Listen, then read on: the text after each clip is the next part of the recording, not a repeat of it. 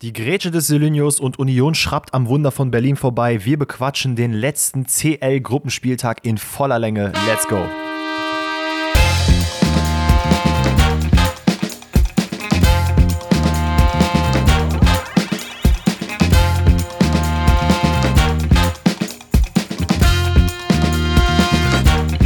Alle miteinander, herzlich willkommen zu einer neuen Episode Pfosten rettet, heute an einem ruhigen Donnerstag.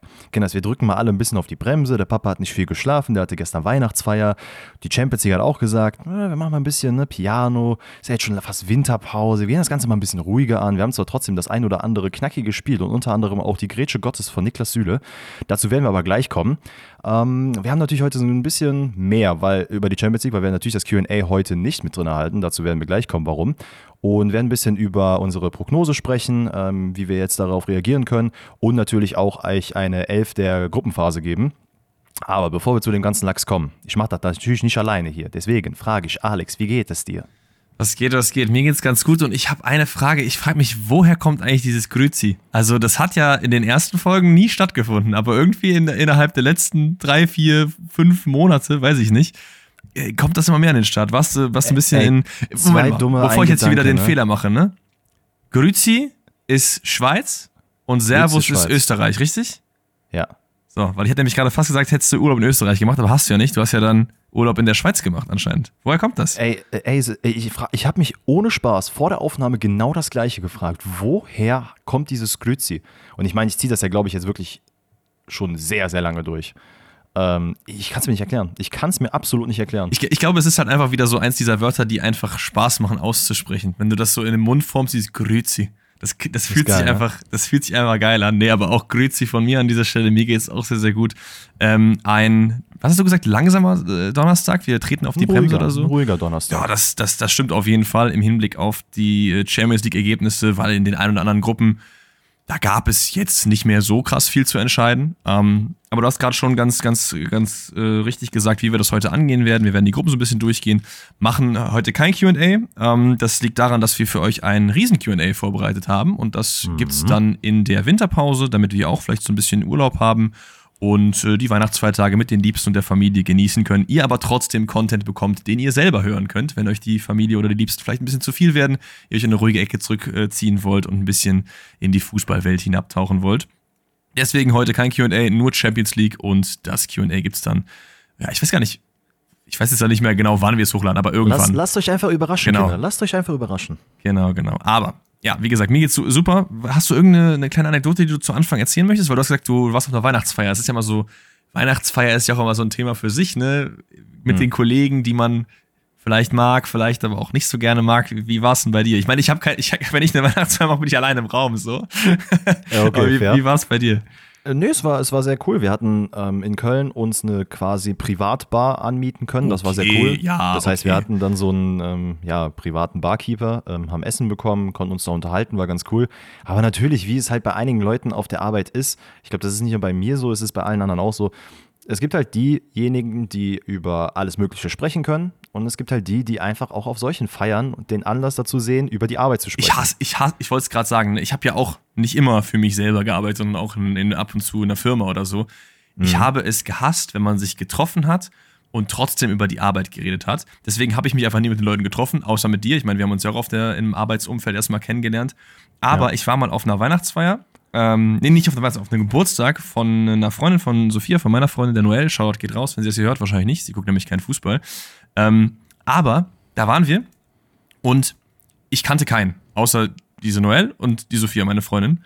Und die haben die ganze Zeit über ihr Agentur-Live geredet, über ihr, ja, und da haben wir den Klienten und da und bla bla bla. Und ich dachte mir so, hier sind noch andere Leute, die nicht in dieser Agentur sind, so, ne? Das ist doch, das, das macht man einfach nicht so, ne? Und äh, bei dir haben jetzt auch alle über ihren Job geredet, oder wie?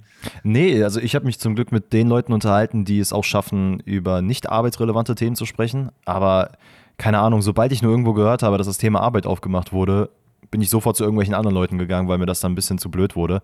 Weil ich meine, ey, wir sind auf einer Weihnachtsfeier, wir wollen irgendwo privat äh, den Anlass nutzen, dass wir mal zusammen rumhängen können. Da muss ich jetzt nicht über irgendwelche Zahlen sprechen. Also, ja. das kann man dann gerne am nächsten Tag auf der Arbeit machen. Aber alles in allem war es ein sehr, sehr schöner Abend. Äh, ging nur halt ein bisschen sehr lang. Ich glaube, ich war gestern erst so um zwei Pennen oder so, musste heute Morgen natürlich arbeiten. Also War vielleicht auch nicht unsere beste Idee, eine Weihnachtsfeier mitten in der Woche zu machen.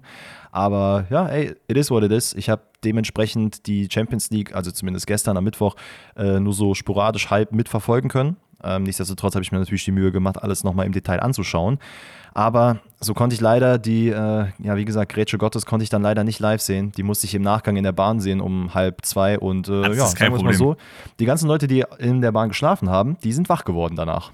Sehr gut, sehr gut. Ja, aber äh, Weihnachtsfeier und äh, auf der Weihnachtsfeier über Arbeit reden, ich glaube, das ist eine ganz gute Überleitung zur Champions League, denn das wird bei Manchester United auch der Fall sein, denn da läuft es absolut überhaupt gar nicht aktuell. Das heißt, auch in der Offseason wird man da ein bisschen über Ergebnisse und Mannschaftstaktik und was weiß ich reden müssen. Denn man hat es tatsächlich hinbekommen, in einer Gruppe mit dem FC Bayern, den wir ja beide auch in unserer Prediction auf die 1 gesetzt haben, nicht nur nicht Zweiter zu werden, man hat es auch geschafft, nicht Dritter zu werden, sondern halt eben Vierter und überwintert damit überhaupt nicht europäisch, weder in der Champions League noch in der Europa League. Stattdessen geht völlig überraschend der FC Kopenhagen hoch. Das hat auf jeden Fall auch niemand kommen sehen.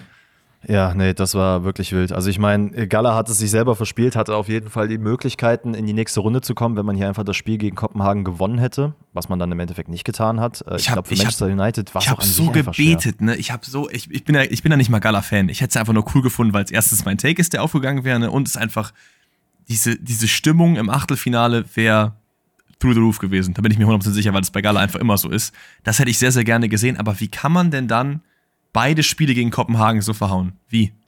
Ey, ich meine, Kopenhagen macht es natürlich auch sehr, sehr gut. Ne? Also sehr stabile Mannschaft, sehr konzentriertes Spiel, egal gegen welches Team. Ähm, fand ich generell sehr überraschend, weil ich eigentlich dachte, man würde in diese Partien reingehen gegen diese Mannschaften und so ein bisschen, ja, Angsthasenfußball wäre vielleicht ein bisschen zu hoch gegriffen, aber einfach ein, ja, ne, bisschen zurückhaltenderen, aber man hat sich halt überhaupt nicht gescheut, ganz egal, ob man aus Manchester jetzt äh, angereist kam und da den Gegner hatte oder Bayern München oder es ist halt komplett egal gewesen. Und was ich übrigens krass finde, ich habe gestern mit meinem Friseur darüber gesprochen, ähm, der glaube ich Trabzon-Fan ist, aber mir erzählt hat, dass die Stimmung in Gala schon gut ist. Aber er meinte, Besiktas ist halt nochmal was komplett anderes.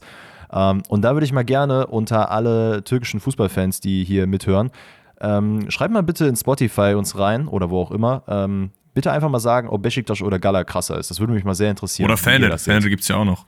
Ja, aber ich glaube, die, die fallen da so ein bisschen ab. Habe ich mir zumindest sagen lassen. Aber ey, oh, jetzt hast du uns hier, eines Besseren. Jetzt hast du hier ein paar Leute, glaube ich, sehr verärgert. Aber ganz ehrlich, das ist auch so, wenn man mich immer fragt, ey, wo würdest du mal gerne ins Stadion, was würdest du dir mal gerne angucken? So, türkischer Fußball, da mal irgendwie so Derby Intercontinental oder wie das äh, auf Türkisch dann heißt, mir geben, wäre auf jeden Fall relativ weit oben auf meiner Liste. Ich würde aber sagen, ähm, da wir natürlich die ganzen Gruppen besprechen wollen, starten wir jetzt mal rein mit den ersten Spielen an sich und die deutschen Beteiligungen, die werden wir natürlich vielleicht mit Ausnahme von RB Leipzig noch ein bisschen mehr analysieren. Deswegen United Bayern haben wir als erstes auf der Uhr. Hast du das Spiel dementsprechend dann auch nicht gesehen? Nee, war der andere Tag, dann nein, hast nein. du dann gesehen. Am, ne? am Dienstag habe ich die Spiele gesehen und ich muss ganz ehrlich sagen, ja. ich wünsche, der, Bundes ach, der Bundesligaspieltag, der Champions League-Spieltag wäre andersherum gewesen, weil ja. der ganze Dienstag war einfach ein bisschen so meh, sagen wir es mal so. Äh, ich fand das Bayern-Manchester United-Spiel habe ich auch, ähm, ich habe irgendwie drei Screens angehabt, äh, um alle Spiele irgendwie halb verfolgen zu können. Ich fand das so langweilig, ne? Also du hast halt gesehen, Bayern muss nicht unbedingt viel machen, obwohl sie trotzdem das Spiel dominiert haben. Ähm, Manchester unglaublich unauffällig, läuft zwar hoch an, aber also bei, du hast bei Bayern so richtig gemerkt, ey, ganz ehrlich, wir können die auch hier einfach mit, äh, mit einem halben Bein hier rauskicken. Also wofür sollen wir uns jetzt hier groß anstrengen? Ja, auf jeden ähm, Fall der einzige, wo ich da mal, wo, da, da, bin ich selber mal aufgeschrien in der einzigen Szene, das war diese Garnacho-Command-Szene, äh, wo ich mir auch dachte, Bro, es ist einfach der absolute Wahnsinn, wie du dich in dieser kurzen Zeit bei mir so unglaublich unsympathisch machen konntest. Geisteskrank. Ja, also absolut. Mit, da werde ich kein Fan mehr. Vor allen Dingen, das, also ich verstehe auch nicht, warum es da kein Gelb gab. Ich meine, im Nachhinein natürlich jetzt keine äh, VR-relevante Entscheidung oder so, dass man da über eine Tätigkeit diskutiert, steht für mich natürlich außer Frage, aber sowas muss halt wirklich nicht sein. Gerade in der Premier League, wo die Stadien ja so gebaut sind, dass man echt ziemlich, ziemlich nah am Rasen sitzt und dann auch immer direkt nach der Auslinie noch ein Meter ist und dann geht es direkt runter. So diese Ab Das finde ich auch. Was ist der Grund dahinter? Also ich, ich weiß es tatsächlich nicht, aber das ist doch in, ich glaube, in vielen Premier League-Stadien so. Äh, ich weiß nicht, hat es was damit zu tun, dass da sehr viel Regenfall ist und dann das Wasser besser ablaufen kann oder so, weil das ist ja unglaublich gefährlich, gerade wenn es dann eisig oder äh, generell nass ist. Dann rutschst du ja komplett weg da hinten. Ja, und vor allen Dingen das dann zu machen und dann auch noch sich so wegzudrehen und dann so zu tun, als wäre nichts gewesen und so. Schon in den jungen Jahren, ich meine, da gilt ja oft immer noch so dieser, er ist noch jung Bonus. Bei ihm für mich irgendwie auch nicht. Dafür gibt es zu viele Aktionen, wo ich ihn einfach auf dem Schirm habe, die ich echt nicht geil fand. Aber ähm, ja, das Ey, ist jetzt auch nicht der I mean, Main Focus Point, ne? I mean, Papa Harry kam dann natürlich, hat dann jetzt auch mal gezeigt. Das fand ich ne? geil, Junge, das fand ich geil, ich oder? Bin jetzt, ich bin jetzt München, ne? Ich zeig dir mal, wie jetzt hier der Lachs läuft. Äh, nicht fand der ich auch Kingsley. sehr, sehr geil. Ja, nicht mit dem Kingsley. nicht mit dem Kingsley. Äh, nee, du hast es, du hast es gesagt. Du hast mal gesagt, ein Zitat von dir, wo ich mich noch dran erinnere, dass du, wenn du Football Manager spielst und äh, einen Tor kassierst, dass du direkt All-Out-Attack gehst, um halt wieder dran zu kommen. Und Tuchel, finde ich, macht immer genau das Gegenteil, wenn er in Führung geht. Er geht in Führung und packt den Abwehrriegel ausgefühlt. Weil du siehst, sobald man dann ins letzte Drittel kommt, dann, dann wird der Tuchel 100% der Mannschaft gesagt haben, Leute, wenn ihr euch nicht 100% sicher seid, dass ihr irgendwie den Throughball hinbekommt und es ein Tor ist, dreht ihr um und wir behalten den Ball. Weil jedes Mal in diesen Spielen in der Champions League war das so, dass man einfach dann wieder sich umgedreht hat und den Ballbesitz äh, favorisiert hat, im Gegensatz zum schnellen Konter oder so. Aber findest du das schlimm? Ich finde das nicht schlimm, ich finde es aber risikoreich. Ich finde, wenn du 2-0 führst oder so, dann 3-0 führst, dann macht das in meinen Augen mehr Sinn. In dem Spiel ist es jetzt sowieso komplett egal. Du bist Gruppenerster, du bist eh durch. Da kannst du es von mir aus machen. Aber ich finde es einfach sehr, sehr gefährlich, das gegen sehr gute Teams zu machen. Wenn du das nämlich im Viertelfinale, Halbfinale machst, gegen, wenn nicht, PSG, City, Real, you name it, mhm. und dann kassierst du das eine deswegen, weil du das zweite vielleicht nicht gemacht hast. Ich, ich, ich bin da nicht so ein Freund von irgendwie. Also ich kann es in gewissen Zügen nachvollziehen, weil es ja eigentlich, von jedem Trainer wird ja eingetrichtert, Ball laufen lassen, Ball halten, weil im Endeffekt Manchester United muss ja in diesem Spiel einfach nachlegen und muss kommen. Und äh, Bayern ist ja gar nicht dazu verpflichtet, noch aufs 2-0 zu gehen. Klar, wie Klar. gesagt, ich bin auch ein Freund davon, dass man natürlich dann weitermacht und im Idealfall die komplett hier überfahren lässt. Aber man weiß ja jetzt auch aus Bayern Sicht, ey, es sind jetzt noch eine, also wir haben jetzt am Wochenende noch ein Spiel, wir haben jetzt unter der Woche nochmal ein Spiel, dann ist zwar Winterpause, aber lass uns jetzt nicht unnötig irgendwelche Verletzungen oder risikoreichen Sachen eingehen, wenn wir es halt nicht müssen. Klar, ähm, wie gesagt, solange du das halt in der K.O.-Phase dann ablegst, ist doch alles in Ordnung. Ich meine, in dem Spiel ja, ist man jetzt gefühlt unendlich zu Null gewesen, weil man war sowieso schon durch. Aber im Halbfinale, Hinspiel 0-0, Rückspiel 1-0, würde ich das vielleicht nicht machen. Wenn man das dann nicht macht, ist es für mich fein, aber ich kann mir auch gut vorstellen, dass Tuchel das dann trotzdem machen lässt. Und dann sehe ich halt wieder das Problem, dass du es dir dann eventuell raus. vergeigst, auch wenn du dann schnell das 2-3-0 führen können. Ja, aber das Spiel ist, glaube ich, wie gesagt, sehr sehr schnell äh, erklärt. Es gibt Verletzungen auf Bayern-Seite. Ich glaube, Masraui musste zur Halbzeit raus, für den kam dann Leimer, der bis dahin eigentlich ein gutes Spiel gemacht hat. Am Anfang der zweiten Hälfte kommt dann United ein bisschen mehr Spielanteile, weil Bayern, Bayern mhm. irgendwie ein, zwei Fehler im Aufbauspiel macht, aber letztendlich war das auch nicht der Rede wert. In der 70. ist es dann äh, der Zeitpunkt zur Führung 1-0 durch Harry Kane auf Coman, der sich dann die Ecke aussuchen kann und danach keine Chance lässt. Und ja, das, das war's. Ne? Also ich weiß nicht, viel mehr habe ich zum Spiel auch nicht. Ich fand Kimmich wieder nicht so gut, ehrlich gesagt. Also ich habe jetzt so in den letzten Spielen mal so ein bisschen mehr auf ihn geachtet. Er wirkt einfach mhm. komplett verunsichert so. Also er wirkt halt irgendwie wie ein durchschnittlich guter Bundesligaspieler und das ist er halt eigentlich nicht. Ne? Also sehr, sehr oft irgendwie nimmt er sich den Ball fürs Dribbling, wo er sich den nicht nehmen kann. Gut, das war schon immer so ein bisschen seine Eigenschaft, aber ich finde in dem Spiel und auch jetzt auch in den letzten Spielen immer öfter in Situationen, wo man das halt nicht machen sollte. Teilweise Pässe, die wirklich jetzt nicht über 50, sondern eher über 5 Meter gingen, in den ja. Fuß von jemandem. Woher? Meinst du, das ist so ein bisschen die Medienkritik oder ist also einfach ich glaube, Formkrise?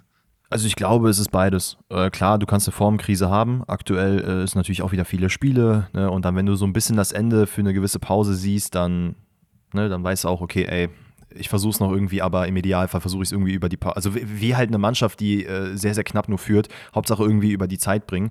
Ich glaube, das könnte bei Kimmich gerade auch der Fall sein. Aber so mental stark, wie er auch oft in den Medien oder generell auf dem Spiel, äh, im Spiel gezeigt wird äh, und es auch wahrscheinlich ist, ja, irgendwo knackst es natürlich schon bei dir, wenn du andauernd im Feuer der Medien drin bist. Und das ist er ja jetzt schon seit Wochen. Also jedes Länderspiel mhm. wird über ihn geredet. Äh, sollte er bei den Bayern nicht auch mal irgendwo anders hingehen und so weiter und so fort keine Ahnung, ist vielleicht einfach gerade eine Phase, aber äh, ich meine, ich bin Dortmund-Fan, so ich weiß, äh, wovon ich rede, wenn ich sage, man hat so Downphasen. Ähm, das habe ich jede Woche. Und dementsprechend will ich ei, Kimmich einfach mal sagen, komm, ey, ist halt blöd. Dafür spielt er jetzt Goretzka zum Beispiel ganz gut, hat es in diesem Spiel auch sehr, sehr gut gemacht. Ich glaube, der lebt einfach davon, wenn es körperlich betonte Spiele sind. Hat ja auch vor dem 1-0, ähm, fand ich sehr, sehr schade, dass das nicht so ja, klar gemacht wurde, in, in, auch in den Highlights danach, wie wichtig der sich einfach mit dem Ball da behauptet, dass er den Ball überhaupt zu Harry Kane bringen kann. Legt Stimmt. sich ja quasi richtig mit dem Rücken in seinen Gegenspieler rein, kann warten, bis alle äh, seine Mitspieler halt quasi äh, an ihm vorbeigelaufen sind, damit er halt diesen Angriff noch zu Ende führen kann. Ja, und was Kane da macht, also grandios, ne? Da hat man, glaube ich, nach dem Spiel hat man darüber geredet, ob es gerade irgendwie so eine Art Krise bei ihm gibt, weil er jetzt drei Spiele in Folge nicht getroffen hat. Ich mir auch dachte, ey, also wenn es jetzt nicht irgend, äh, wirklich, ne, wenn es kein Thema über Harry Kane gibt, dann versuchst du Gut. sowas aufzumachen. Man, man muss, dazu sein. sagen, das war im Interview mit ihm selber und so ein bisschen auf lustig gemacht. Ne? Der Moderator meinte, ist das dann schon eine Harry Kane-Krise, wenn man mal zweimal nicht trifft? So nicht man, hat, man hat ja auch danach so ohne Harry Kane so ein bisschen darüber geredet. Ich meine, im Endeffekt, wir meinen es jetzt auch nicht ja. unnötig grö größer, nee, als es äh, am Ende ist, also von daher. Und Aber wie gesagt, wir jetzt, ja.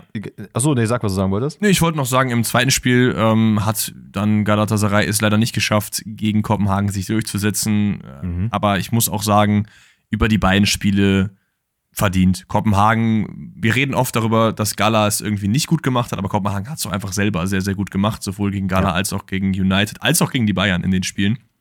Ähm, es gibt da diese eine Szene in der 94. wo noch irgendwie drei, viermal auf der Linie geklärt wurde. Das erinnert mich so ein bisschen an dieselbe Szene, wo Hoffenheim am, am äh, Tor verzweifelt ist quasi. Mhm. Aber wie gesagt, Gruppe endet dementsprechend mit den Bayern auf der 1, äh, Kopenhagen auf der 2, Gala auf der 3 und United auf der 4. Und wenn du nichts mehr hast, würde ich gerne weitergehen zur Gruppe B. Das können wir sehr gerne machen. Du kannst gerne äh, unsere Zuhörerinnen und Zuhörer einmal äh, für 50 Sekunden oder so unterhalten, denn ich muss mein Ladekabel holen. Uh, machen wir. Also, wie gesagt, Gruppe B äh, sind wir am Start. Eine ja, Gruppe, die, ich glaube im Vorhinein, ich habe mir heute nochmal die, die Gruppen angeschaut, weil ich habe ja gesagt, wir machen noch so ein Reaction-Video auf unsere Prediction, die wir damals gemacht haben. Und ja, auf jeden Fall eine Gruppe, die man so oder so hätte predikten können. Lens, Sevilla, PSV und Arsenal dort unterwegs. Am Ende macht's Arsenal relativ souverän auf der 1, PSV auf der 2, Lens auf der 3. Und Sevilla mit nur zwei Punkten äh, setzt ihre kriselnde Form fort auf der 4. Die beiden Spiele dieses Spieltags waren einmal Lens gegen Sevilla. Das gewinnt Lens mit 2 zu 1 und äh, ja, holt sich damit den dritten Platz relativ souverän. Ansonsten hätte Sevilla noch Außenseiter-Chancen gehabt. Sehr, sehr starke Performance vom Keeper Samba. Ich weiß nicht, ob du es gesehen hast, der da wirklich einiges rausgeholt hat gegen ähm, Sevilla, aber Lens ja. durchaus verdient in der Europa League und im anderen Spiel trennen sich PSV und Arsenal 1 zu 1. Äh, PSV macht sehr, sehr viel nach vorne anfangs, verdient sich mindestens den Punkt, vielleicht sogar den Sieg. Ich glaube, in dem Spiel kann man durchaus darüber reden, ob PSV vielleicht sogar die bessere Mannschaft war, weil man wirklich sehr, sehr viel nach vorne versucht hat, wollte unbedingt ähm, hier vor Law Zweiter werden und das äh, Achtelfinalticket lösen. Hat man aber auch souverän geschafft. Wie findest du, ähm, weil du ja gerade Sevilla noch angesprochen hattest, ähm, ich muss ehrlich sagen, ich war enttäuscht und richtig schockiert zu sehen, wie kacke man in dieser Gruppe abgeschnitten ist. Also man hat am Ende zwei Punkte geholt und jedes Spiel, was man gespielt hat, da gab es halt immer mal wieder so Hochphasen, war aber größtenteils wirklich, wirklich schlecht. Ich habe eigentlich gedacht, dass Sergio Ramos auf jeden Fall ein guter Faktor werden könnte, der irgendwie die Mannschaft nochmal so ein bisschen belebt, gerade in der CL. Aber also bei ihm ist ja auch gerade formtief äh, ein ganz, ganz großes Wort. Ne? Also ich meine, verschießt ja auch den Elfmeter. Ja, Weiß ich nicht, finde ich, find ich ein bisschen sad. Ich, ich meine, man ist halt nicht auch umsonst irgendwie in La Liga auf Platz 16 äh, unterwegs. Also, das war ja so ein bisschen das, ich will mir da jetzt wieder ungern selber auf die Schulter klopfen, aber ich habe halt eben auch schon gesagt, dass du den Ladekabel gut hast. Ich habe mir äh, eben im Zuge der YouTube-Reaction nochmal unsere Prediction angeschaut. Und da habe ich halt literally genau das gesagt, dass das passieren wird, dass halt Sevilla mhm. nicht gut am Start sein wird, weil die in der Liga nicht gut am Start sind, weil die viele Leute verloren haben ähm, und weil einfach auch aktuell gar kein Team gerade da ist. So klar, du hast halt Ramos, aber wenn der macht es auch nicht alleine. Das ist wieder so ein Beispiel für, wenn, wenn irgendwie alternde Stars kommen, der ist immer noch sehr, sehr gut, aber der kann halt auch nicht alleine den, den Karren aus dem Dreck ziehen. So. Und in dieser Gruppe, wo wirklich drei sehr gute Teams auch sonst am Start waren. Wie gesagt, über PSV und Law wird nicht genug geredet, in meiner Meinung nach, weil die es auch sehr, sehr gut gemacht haben. Ist halt einfach schwer gewesen. Worauf ich sehr stolz bin, ist, dass wir beide gesagt haben, PSV ist auf jeden Fall als Zweiter im Achtelfinale. Da bin ich sehr yes. glücklich drüber. Ja, ich bin, ich, hab, ich bin noch mal gespannt, was du gleich zu deinen anderen Takes sagst, weil da waren auch noch ein, zwei sehr, sehr gute Sachen dabei. Ähm, aber damit können wir gerne die Gruppe B von mir aus zumachen und gehen zum nächsten deutschen Spiel oder nächsten Gruppe mit deutscher Beteiligung, nämlich die Gruppe C in äh, Real Madrid, Neapel, Braga und Union. In dieser Reihenfolge schließt die Gruppe ab und in dieser Reihenfolge haben wir sie nicht predicted, denn wir hatten beide Union auf drei.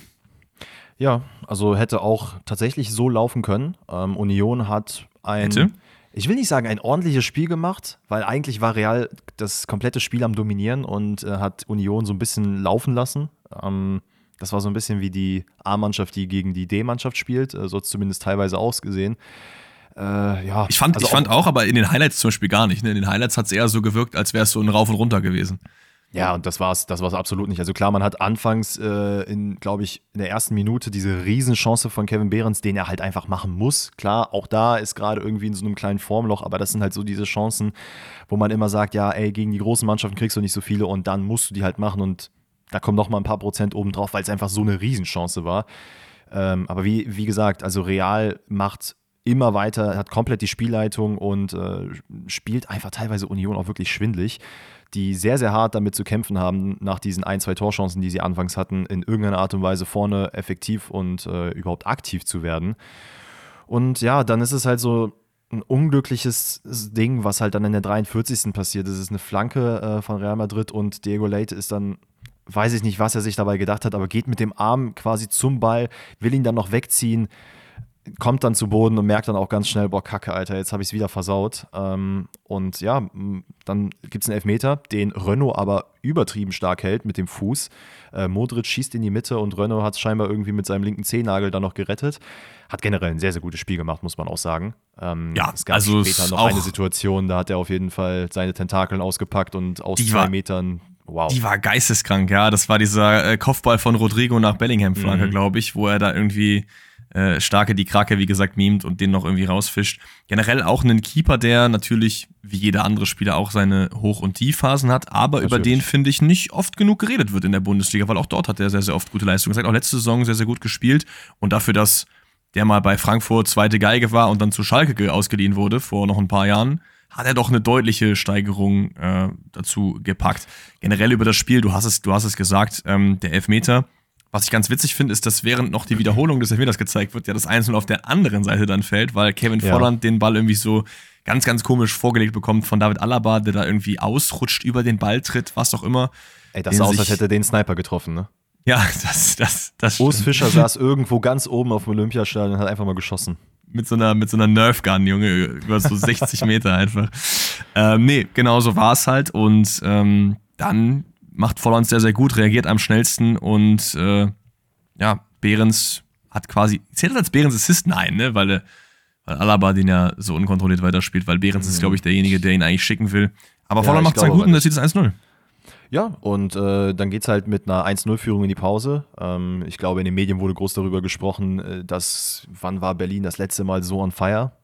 Wo ich mir dachte, so, ja, weiß nicht, habt ihr DFB-Pokal vielleicht gesehen? Da war auch ziemlich viel los, aber ja, ist ja auch gut, egal. aber man muss ja auch sagen, es, es geht ja auch um diese deutliche Steigerung von dem, was man jetzt in den letzten Wochen gewöhnt war, wenn es um Union Berlin geht. Und da war ja Niederlage nach Niederlage nach Niederlage. Und ja. alleine, dass dann ein neuer Trainer kommt, in der Bundesliga unentschieden spielt, ähm, nee, gar nicht, was lüge ich, in der äh, Champions League unentschieden gegen Neapel spielt, in der Bundesliga sogar gewinnt und jetzt gegen Real Madrid ansatzweise mithalten kann, ist da ja schon eine deutliche Steigerung.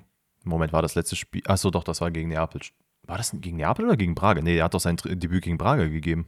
War das gegen Braga? Kann auch sein. Kann auch sein. Und hat man da nicht sogar verloren? So, warte mal. Du hast mich jetzt hier aus dem Konzept gebracht. Einfach, du hättest doch einfach stehen lassen können, ne? Aber du, ja, nee, Räudiger, dann, dann, kriegen wir, dann kriegen wir wieder Kommentare von wegen, wir haben keine so. Ahnung. Es war gegen Braga, man hat aber Aha. unentschieden gespielt. Aha. Das heißt, du hattest recht und ich auch. Das heißt, wir waren beide falsch und beide hatten recht. Ist das nicht wundervoll? Ja, Hammer, ist doch schön. Hammer, aber das war, war das, was ich sagen wollte, ne? dass halt durch diese, es ist schon eine deutliche Steigerung. Na, natürlich ist es das, äh, keine Frage. Das wollte ich jetzt auch nicht äh, irgendwie kleinreden, aber wollte es nur mal kurz am Rande erwähnt haben. Ansonsten, Real Madrid kommt in der zweiten Halbzeit genauso rein, wie sie aus der ersten Halbzeit rausgegangen sind. Ähm, kommt dann in der 50. Minute zum Anschlusstreffer durch Rossellou. Äh, der für mich aber eigentlich nicht zählen durfte oder hätte zählen dürfen. Es ist eine Flanke von rechts und er stützt sich, ich weiß gar nicht, bei wem er sich aufstützt. war es Behrens oder wer war das? War es nicht Kedira? Ich bin mir auch nicht mehr äh, ganz sicher. Auf jeden Fall finde ich, stützt er sich schon sehr, sehr krass ab. Der Schiedsrichter hat einen klaren Blick darauf. Der Ball ähm, geht dann ins Tor und es gab auch, soweit ich mich erinnern kann, keinen VR-Eingriff oder so, weil der Schiedsrichter direkt gesagt hat: Nee, nee, nee, das passt schon, alles gut, lass weiterlaufen. Wer, äh, wer Union beschwert sich dann noch so ein bisschen, aber ja. ich weiß ich nicht, finde es krass. Ich hätte ihn nicht gegeben, muss ich ehrlich sagen. Nee, auf keinen Fall. Also, ich glaube, da haben wir auch nicht unbedingt die deutsche Brille auf. Das ist ein Fall für den VR und wäre in Bundesliga-Sphären ein deutliches Minus eins gewesen. Mhm. Da wir das jetzt hier nicht tracken, schreibe ich das jetzt hier nicht mit auf. Aber keine Ahnung, ich, bei sowas verstehe ich halt nicht, warum man es sich nicht zumindest nochmal anguckt. Ich meine, ich weiß natürlich nicht, was die, äh, die Kommunikation zwischen Schiri und VR-Raum war. Vielleicht hat man auch kurz drüber geredet und dann gesagt, ja, es ist im Rahmen des Erlaubten, aber für mich aufstützen, abpfeifen, fertig. Ja, auf jeden Fall. Also das, ich finde das generell so blöd, dass man sagt, ja, in der Champions League wird ein anderes Maß angelegt. ja, das ist sowieso auch kein Argument. Das ist genauso wie im Pokalfinale äh, ist es was anderes. Das sage ich ja auch ab und zu, weil das irgendwie so diesen Vibe, ne? Stell ihn nicht runter, zum Beispiel, gib ihm erstmal noch die gelbe, bevor du die rote gibst. Mhm. So, das ist ja auch so eine Fußballfloskel. Aber so objektiv gesehen ist das eigentlich alles Käse. ja, auf jeden Fall. Naja, aber das Spiel äh, geht quasi genauso weiter wie in der ersten Halbzeit. Union hat äh, leider nicht wirklich viele Chancen. Ähm, Real drückt, drückt, drückt und drückt und kommt in der 71. Minute sogar wieder zur Führung. Ähm, Garcia flankt von links rein, hat da sehr, sehr viel Platz und Diogo Late äh, sieht da leider auch wieder nicht gut aus. Rossellou macht es dann sehr, sehr stark, wirft seinen kompletten Körper davor, riskiert sehr viel, weil er dann, also der Ball ist nicht wirklich hoch, er köpft ihn dann noch rein, äh, hätte dann, glaube ich, so auf Höhe von Diogo Lates Fuß auf jeden Fall mal getroffen werden können. Ähm, ist nicht passiert. Er köpft den Ball rein und, glaube ich, tut ihm auch persönlich sehr gut. Ähm, es gab ja diese eine Situation, ich weiß nicht, ob es in der Champions League war oder in La Liga, als Bellingham Joselu quasi so zu den Fans schubst und sagt, ey, freu dich mal, dass du eine Bude machst. Ähm, weil der Mann hat schon recht viele Chancen und vergibt leider auch sehr viele. Aber it is what it is. In der 84. kommt aber Union nochmal wieder. Out of nowhere, muss man tatsächlich sagen. Kral ja. aus dem Hinterhalt. Alex Kral flach in die untere Ecke, hat das sehr schön gemacht und da entflammt dann nochmal so ein bisschen was wie Hoffnung, weil sollte man hier tatsächlich den Dreier mitnehmen, wäre man ja auf Europa League-Kurs gewesen, weil im anderen Spiel, ähm, Spoiler Alert, gewinnt die SSC. Die SSC?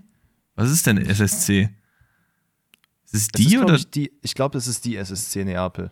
Okay, dann gewinnt die SSC Neapel äh, da souverän gegen Braga. Heißt, die Tür für die Europa League wäre theoretisch aufgewesen. Man müsste jetzt nur durchgehen und noch ein zweites Tor nach dem Alex Kral-Tor erzielen. Passiert aber nicht, weil ich glaube, vier Minuten später ähm, klassisches Union-Gegentor, ne? Ceballos äh, schießt, der Ball wird mhm. dann genauso abgefälscht von Knorre Schienbein, dass der halt eben an Renault unhaltbar vorbei reingeht. Und ja, gutes Spiel von Union Berlin, muss man schon sagen, gegen einer der besten Mannschaften der Welt so gut mitzuhalten. Kranke Stimmung, aber mehr kannst du dafür auch nicht kaufen. Ja, also, ja, ich weiß jetzt nicht, ob ich sagen würde, eine sehr, sehr gute Leistung, aber. Guck mal, na, natürlich würdest du das. Also, da, da muss ich jetzt jemand mal vehement widersprechen. Wenn du als Union Berlin mit dieser Negativserie so krass gebeutelt bist und dann so rauskommst und klar wirst du dominiert, aber das ist doch auch, wir reden doch auch, wenn jetzt äh, Heidenheim gegen die Bayern gut spielt, das ist auch eine gute Leistung, wenn man da 3-0 verliert, aber halt gut mitgehalten hat. Das ist doch hier dann genauso. Äh, grundsätzlich schon. Ich finde es halt, weiß ich nicht, also ich finde, Union hat jetzt nicht unbedingt so krass gespielt. Klar, man hat mitgehalten, aber es war auch so ein bisschen ähm, an der Chancenverwertung von Real, dass die halt nicht hier auch ja, so also, vier, fünf Dinger reinmachen. Ihr habt es hier zuerst gehört, Danny ist ein alter Union-Hater, damit schließen wir die Gruppe C ab. ähm, wie das Standing ist, haben wir ja gerade schon gesagt und gehen dann weiter zu Gruppe D und ja, da werde ich direkt so ein bisschen schläfig, wenn ich hier die erste Begegnung auf meinem Zettel sehe. Ne? Inter gegen Real Sociedad. Ah, das ist, glaube ich, das einzige Spiel an diesem Spieltag, was 0-0 ausgegangen ist, oder? Mhm. Ja, ja, also weiß ich nicht. Hat mir, also ich, das Einzige, was ich mir da wirklich gemerkt habe, ist die, äh, Flanke, äh, die Flanke, sage ich, die Schwalbe von, von wem war das denn jetzt? Äh, Kobu? Ich glaube, Kobu hat die Fla äh, Schwalbe gemacht. Das ist doch der Japaner, der bei Real Sociedad spielt, oder? Kubo, also Kubo, die ja. beiden Vokale vertauscht. Äh, ich, ich frage mich wirklich, er wird ja zum Beispiel in der Situation nicht getroffen. Also er geht da zwischen zwei Verteidiger und legt sich dann einfach hin. Ähm, war im ersten Moment, wurde glaube ich sogar auf Elfmeter gepfiffen. Danach hat sich der VR eingeschaltet und gesagt, nee, nee, nee, nee, guck dir das nochmal an, das war eine Schwalbe. Ähm, Kobe kriegt dann auch die gelbe Karte, aber ich frage mich halt in Zeiten des VRs, warum nimmst du so eine Schwalbe in Kauf? Du weißt doch, du kriegst eine gelbe Karte. Dann versuch doch wenigstens einen Kontakt irgendwo aufzunehmen und lass dich dann fallen. Dann würde ich es sogar noch verstehen. Aber wenn du einfach aus dem Nichts fällst, so wie Toussaint das letzte Woche, äh, letztes Mal gemacht hat gegen Prager, wo er dann einfach. Äh, das war geil. Macht. Das war geil, ja. Oh, ähm, das, ja, ich, naja. ich, ich, generell ganz, ganz. Äh schlimm finde ich so Schwalben. Ich, es ist so richtig, ist einfach respektlos auch so, dass ich sich zu glauben, dass man sich so dann einen Vorteil erschließen muss, weil man es halt spielerisch nicht schafft, ist halt eher, eher ein Armutszeugnis als irgendwie was anderes, finde ich.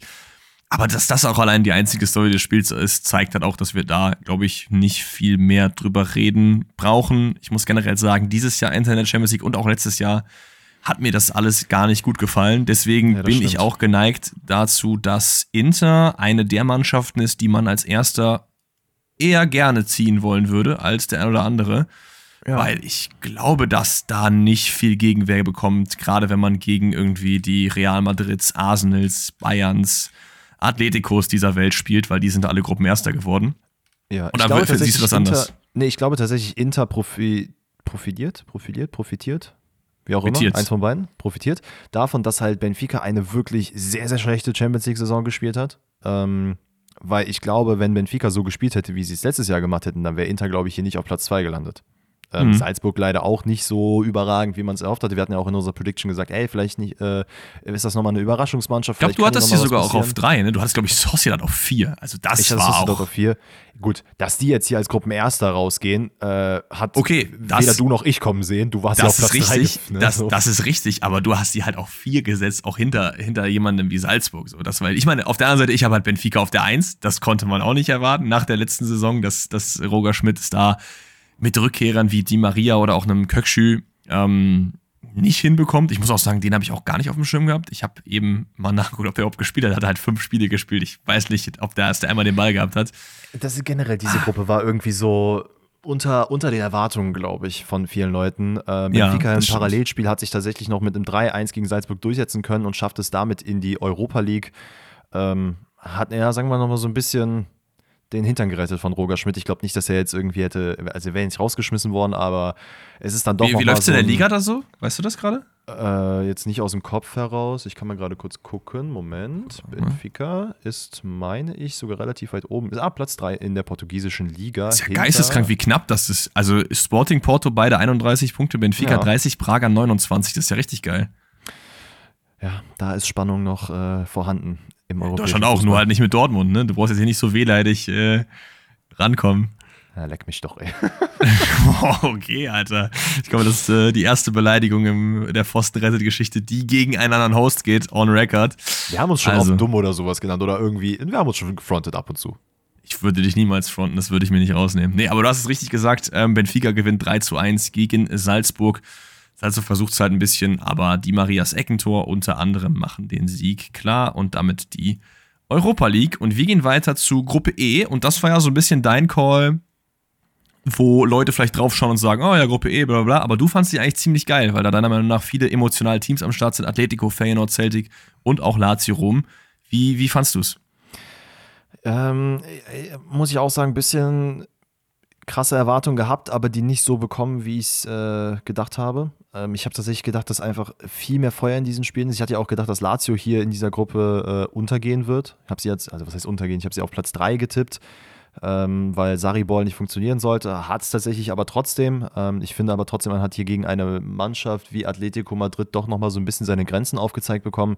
Und muss tatsächlich sagen, dass Atletico doch überraschend frischen Fußball aktuell spielt. Also ganz anders als dieses typische Defensiv-Bollwerk, was man da die letzten drei, vier, fünf Jahre gemacht hat.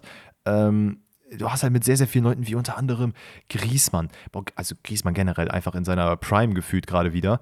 Ähm, du hast mit Lino einfach unglaublich starke Leute dort, die das ganze Offensivspiel einfach sehr, sehr belegen, genau wie Morata auch. Das ist schon, hat mich ein bisschen ja, überrascht. Aber, aber Morata ähm, hat auch an diesem Spieltag wieder diese, diese, das ist so ein, das ist so spanische Mario Gomez. Der ist halt gut, ne? Keine Frage, keine Frage. Ist einer ja. der besten Stürmer der letzten Jahre. Wenn man jetzt so Top 20 ist, er auf jeden Fall dabei, 100 Prozent. Vielleicht sogar Top 10. I don't know. Boah, so. Top 10 wäre Top 10 wär mir zu hoch. Ich rede jetzt von den letzten fünf Jahren, nicht von den letzten 20, ne? Also. Der, trotzdem. Ich glaube nicht, dass okay. ich in die Top 10 okay. kommen würde. Aber egal, okay. darum soll es nicht gehen. Ich auch nicht, aber vielleicht. Das war mein Point. Aber in diesem Spiel auch wieder diese eine Szene, wo er wirklich so komplett frei den einfach nur einschieben muss mhm. und den einfach wirklich so einen Meter am Pfosten vorbei. Das ist einem Suarez, einem Lewandowski oder so. Das passiert vielleicht einmal alle Jubeljahre, aber bei Morata kann ich dir direkt 20 solcher Situationen aus dem Kopf raus aufzählen gefühlt. Ja, das stimmt allerdings. Das ist, das ist einfach, alleine dieses mit der Hacke, wo er den Ball von Ronaldo bekommt und den einfach an, am Dings vorbeischießt. Weißt du das noch? Mhm. Ja, ja, ja, klar. Ah, keine Ahnung, ich bin nicht so der Morata. Es ist übrigens wild, dass du die Gruppe einfach perfekt getippt hast, ne? Hab ich? Nee, ich habe. Du hast sie perfekt äh, getippt. Ah, doch. Du hast Atletico, Lazio, ähm, Rotterdam und dann Celtic auf die vier gesetzt. Sieh mal, also wer der bessere Tipper von uns beiden ist, ist damit auch erklärt, würde ich sagen, oder? Lass ich das mal kurz gegenchecken. ich glaube, ich glaub, du hast zwei richtig, ich habe drei richtig. Ja, du hast auf jeden Fall in der nächsten Gruppe krank gebotcht, aber dazu werden wir gleich kommen. Du doch auch, du hast auch nicht richtig gehabt. Ja, aber ich habe nicht so krank gebotcht, wie du es getan hast. Ja, komm, komm, halten wir mal den Ball flach. Wir sind jetzt bei Gruppe E. Ähm, lass uns mal so ein bisschen über die, die beiden Spiele reden, wo wir aber auch jetzt nicht so viel Zeit drauf verwenden werden. Äh, erstes Spiel Atletico gegen Lazio Rom. Relativ ungefährdeter Sieg. Du hast es gerade eben angesprochen. Atletico spielt dieser Tage einen relativ frischen Fußball. Und das muss ich sagen, macht es so, dass ich auch wieder Bock habe, Atletico Spiele zu sehen. Weil das war bei mir immer so der Punkt, wo ich sage, oh, Atletico, Achtelfinale, mhm. mh, hm, gucke ich meiner Freundin vielleicht lieber Stolz und Vorurteil das fünfte Mal, weil das ihr Lieblingsfilm ist. Nee, keine Ahnung.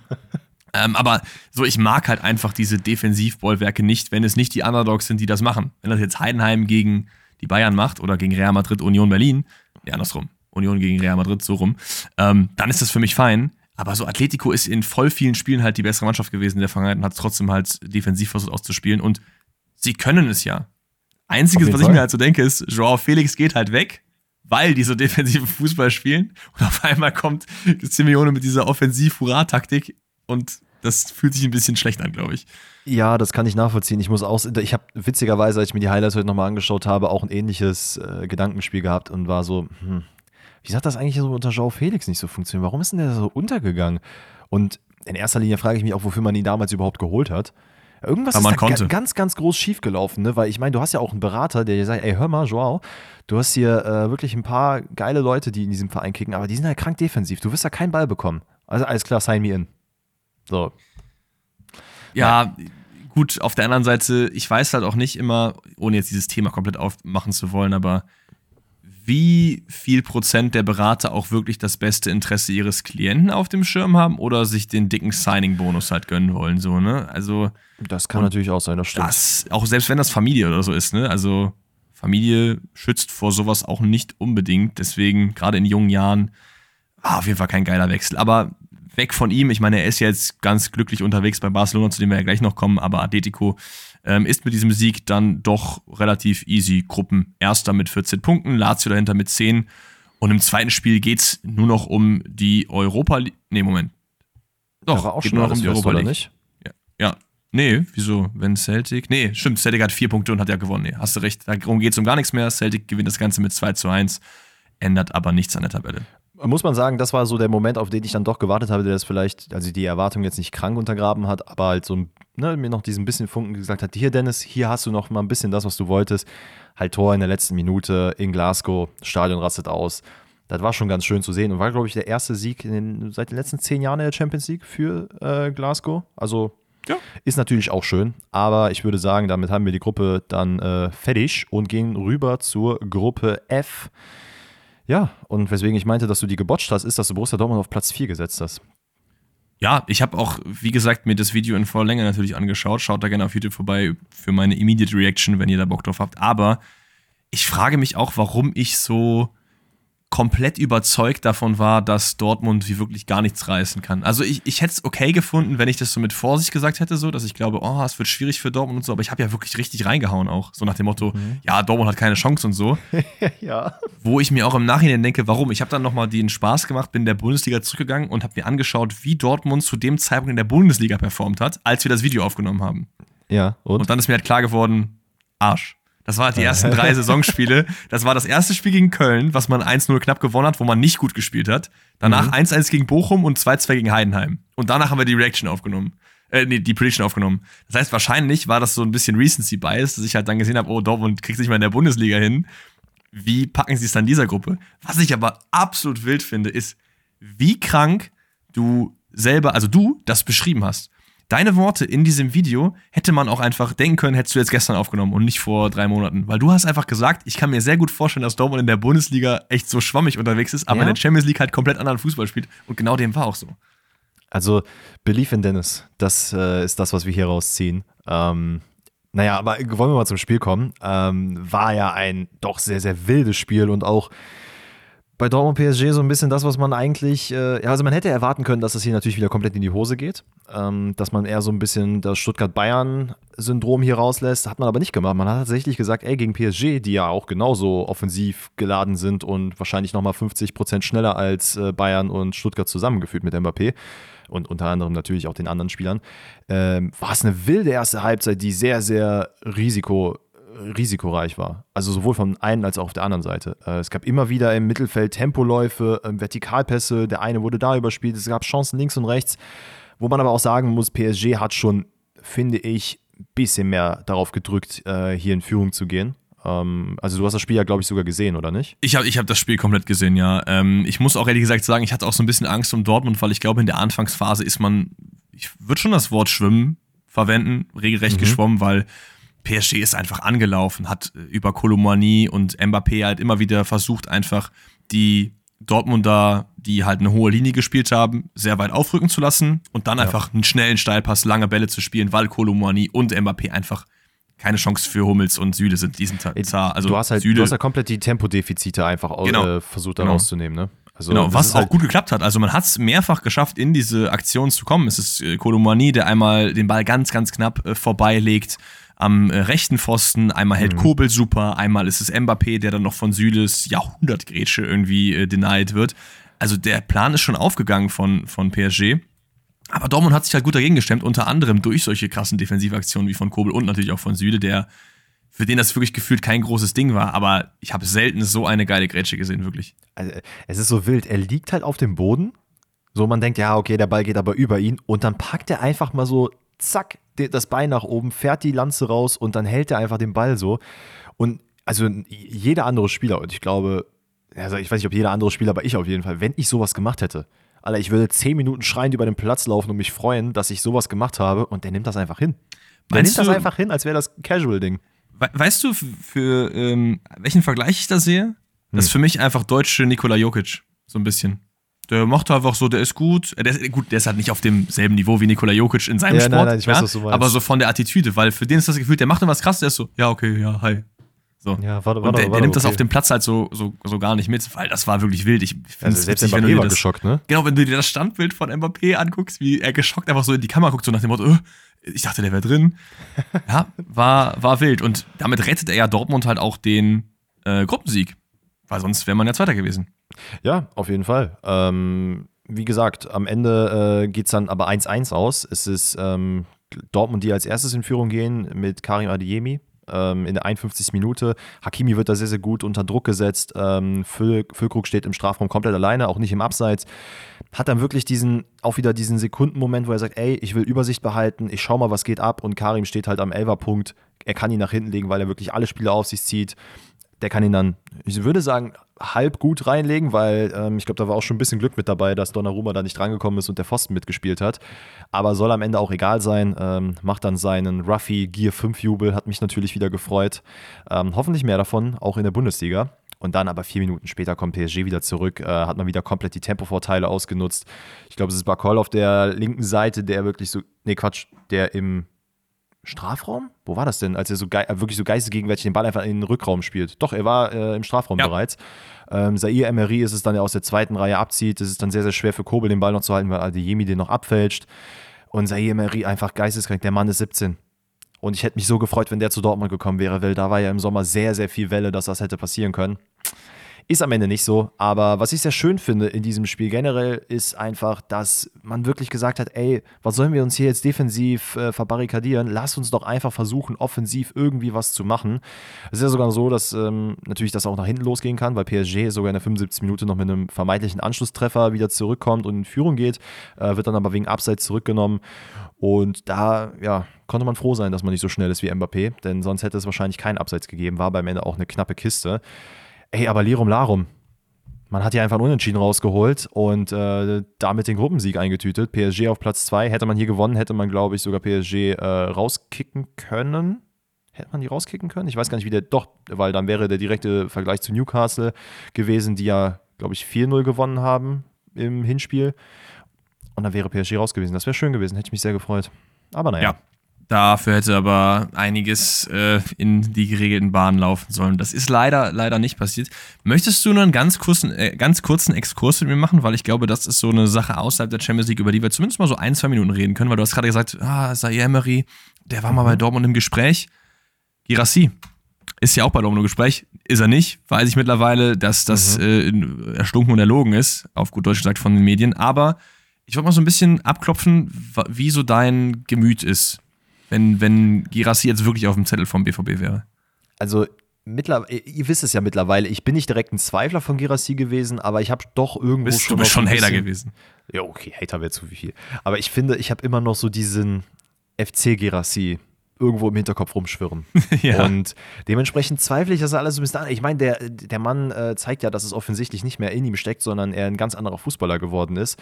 Und bombardiert halt in Stuttgart alles kaputt. Ähm, ist ja auch jetzt gerade Spekulation, dass er zu Newcastle gehen sollte und unter anderem kam jetzt auch diese Dortmund-Geschichte. Und ich muss ganz ehrlich sagen, ganz egal, ob das von den Medien jetzt aufgemacht wurde oder nicht, ne, aber ich glaube, da ist schon ein bisschen Rauch äh, irgendwo zu sehen. Also ich kann mir vorstellen, dass Sebastian Kehl natürlich jetzt sagt, ey, nee, nee, ist nicht. Aber, aber das war nicht meine Frage. Nein, nein, pass auf, dazu komme ich jetzt. Ähm, ich würde es nicht wollen, sage ich ganz ehrlich. What? Nee. Okay. Weil, Warum? ganz, guck mal, du hast einen, du hast einen Aller, du hast einen Mokoko, du hast einen Füllkrug. Es ist ja nicht, dass du die nicht abgeben kannst, ne? Ja, also einen Füllkrug würde ich jetzt nicht abgeben, weil der ist, glaube ich, fürs Füllkrug nicht. Mannschaftsgefüge sehr, sehr wichtig und hat sich halt jetzt gerade wirklich gut eingespielt. Ob du jetzt einen Aller abgibst, keine Ahnung. Ich glaube, am Ende wird es eher einen Mokoko treffen, den du da abgeben würdest, was ich sehr, sehr schade finde, aber ich glaube, es würde ihm persönlich gut tun. Aber andererseits 17 Millionen. äh, Pass auf, das Problem für mich persönlich ist nicht, dass man im Sturm jemanden wirklich braucht, weil ich finde, Füllkrug nimmt diese Rolle gerade sehr, sehr gut an und wächst da gerade rein. Ich finde, es gibt andere Positionen, auf denen man diese 17 Millionen äh, investieren sollte und das ist halt einfach ein Außenverteidiger, weil Riasson ist jetzt länger verletzt, Wolf ist einfach nicht da, wo er sein sollte, Meunier ist nicht für die Champions League äh, hier eingeschrieben im Kader, Benzebaini ist eher, ja, also wenn er Bock hat, dann kann er sehr gut, aber ab und zu geht das halt auch nach hinten los. Dementsprechend finde ich, sollte man da eher nachlegen, als jetzt wieder den vierten Stürmer zu holen, weil das braucht es, glaube ich, nicht. Meinst du nicht, dass man Aller eigentlich fast eins zu eins mit ihm tauschen kann? Ja, aber wer nimmt dir den Aller jetzt weg? Das ist halt die Frage, ja. Das ist halt das Ding. Ich glaube, glaub es ist halt Stuttgart eher so, sagt, dass. ey, Aller packen wir uns. Nein, ich glaube auch am Ende wird Girassi äh, nicht zum BVB gehen, auch weil es, also so dumm das jetzt klingt, jetzt auch nicht so das krasseste Upgrade, zumindest zu dem Zeitpunkt jetzt wäre. Also was, warum sollte er jetzt innerhalb der Saison äh, von Stuttgart zum BVB gehen, wo er wahrscheinlich mit Stuttgart ja eher noch Chancen hat? Ähm, obwohl, war wahrscheinlich nicht. Ich glaube, Dortmund wird am Ende schon vor Stuttgart stehen, glaube ich. Aber ähm, es ist halt ähnlich auf demselben Level. Das ist ja kein Upgrade. Ich glaube, wenn, wird Genau. er die Premier League rufen. Ich glaube, das Einzige, was dann halt, wenn angenommen, er würde zu Dortmund gehen, wäre das einzige, äh, der einzige Grund dafür wahrscheinlich Geld. Weil ich kann Ja. mir nicht vorstellen, dass er, wie du gerade sagst, ne, der hat halt jetzt die Möglichkeiten, Stuttgart mit äh, in die Champions League zu ziehen, äh, wenn er jetzt tatsächlich die ganze Saison bleibt. Warum dann zu Dortmund, wo es gerade so kriselt und wo dann halt das Brennglas nochmal sehr viel größer ist? Weil wenn du jetzt bei Stuttgart drei, vier Dinger nicht triffst, ja mein Gott, dann lachen alle drüber, weil dann hast du aber trotzdem noch fünf andere Spieler, die da was machen. Wenn du bei Dortmund als der Hoffnungsträger da kommst und dann nicht performst, dann ist es halt nochmal ein bisschen fieser. Ne? Also Ja, das, das stimmt sicherlich. Lass uns aber mal wieder zurück zur Champions League kommen. Ähm, anderes Spiel in der Gruppe F ist der AC Mailand gegen Newcastle. Und Milan gestaltet das Ganze siegreich, gewinnt 2 zu 1. Und das war zumindest in der zweiten Hälfte ein extrem geiles Spiel. Ich meine, du hast es ja auch nicht gesehen, weil du auf der Weihnachtsfeier leider warst, aber ich kann es dir mal so ein bisschen malen. Du hast natürlich die Highlights gesehen, um dich vorzubereiten, aber Milan macht die erste Hälfte gar nichts. Ja, also ich, das hab die ich haben gesehen. einfach, die waren einfach non-existent. Ne? Also Newcastle hat versucht und versucht und Milan hat sich nur hinten reingestellt, nichts zugelassen größtenteils und gesagt, ja, macht ihr doch mal. Und dann in der zweiten Hälfte, nachdem dann das erste und das zweite Tor dann äh, gefallen sind und es dann wieder 1 zu 1 stand, komplett offenes Visier. Ne? Nur Abteilung Attacke. Der eine hat 30 Sekunden Angriff, ging nicht, dann in die andere Richtung. Und das sind halt die Spiele, die extrem geil sind, weil beide zu dem Zeitpunkt ja noch Chancen hatten aufs europäische Geschäft. Newcastle hätte mit dem Sieg PSG rausschmeißen können. Und äh, Milan ebenfalls hätte Dortmund das Ganze äh, gewonnen. Deswegen im Endeffekt hat sich an der Tabellenstellung aber dadurch nicht so super viel verändert, denn Dortmund auf der 1, PSG auf der 2, Milan auf der 3 und Newcastle leider, man muss schon sagen leider, weil man hat ja auch echt gute Leistungen in der Champions League Auf jeden abgerufen, Fall. auf Platz 4 und dementsprechend ganz raus aus kurze Frage noch: Europa. Trikot-Ranking von Milan. Wie fandst du das? Äh, du? Ich habe mir im Vorhinein irgendwo was durchgelesen, ohne die Trikots zu sehen, wo gesagt wurde, die waren katastrophal. Als ich mir die dann angeguckt habe, dachte ich mir, oh, ich finde sie irgendwie erfrischend. Es ist irgendwie schon was Cooles, aber hat mich jetzt nicht vom Hocker gehauen. Aber dass da jetzt so, äh, wurde teilweise sehr viel Negatives drüber gequatscht. Fand ich jetzt nicht, aber das wollte ich nochmal am Rande aufmachen. Ja gut, ich glaube, das ist halt immer noch, weil im, es im Fußball einfach leider immer noch sehr viele alte, wie nenne ich's, traditionelle, konservative Strukturen gibt, dass solche Farbkombinationen und Verläufe und so vielleicht nicht ganz so gerne gesehen sind. Ich muss sagen, meine Bewertung schließt sich nicht daran an, sondern daran, dass ich es einfach nicht so geil fand. Aber ich finde es cool, dass man sich was traut. Ist jetzt auch kein absolut hässliches Trikot, ähm, aber ich würde es mir jetzt nicht kaufen, sage ich dir ganz ehrlich. Das ist vollkommen okay. Ähm, und dann gehen wir einfach zu einer anderen Gruppe, Gruppe G. Da war auch schon alles äh, quasi entschieden. Das ist Also- eigentlich so für den letzten Spieler so die langweiligste Gruppe, oder? Ja, also Manchester City, ich glaube, es ging ja nicht mal um den Gruppensieg. Manchester City hat das ja schon klar gehabt. Äh, ich glaube, am Ende hätte noch äh, Roter Stern theoretisch gesehen weiterkommen können, wenn Young Boys äh, gewonnen hätte gegen Leipzig und Roter Stern halt gegen Man City gewonnen hätte. Also hätte es, glaube ich, noch die Möglichkeit gegeben.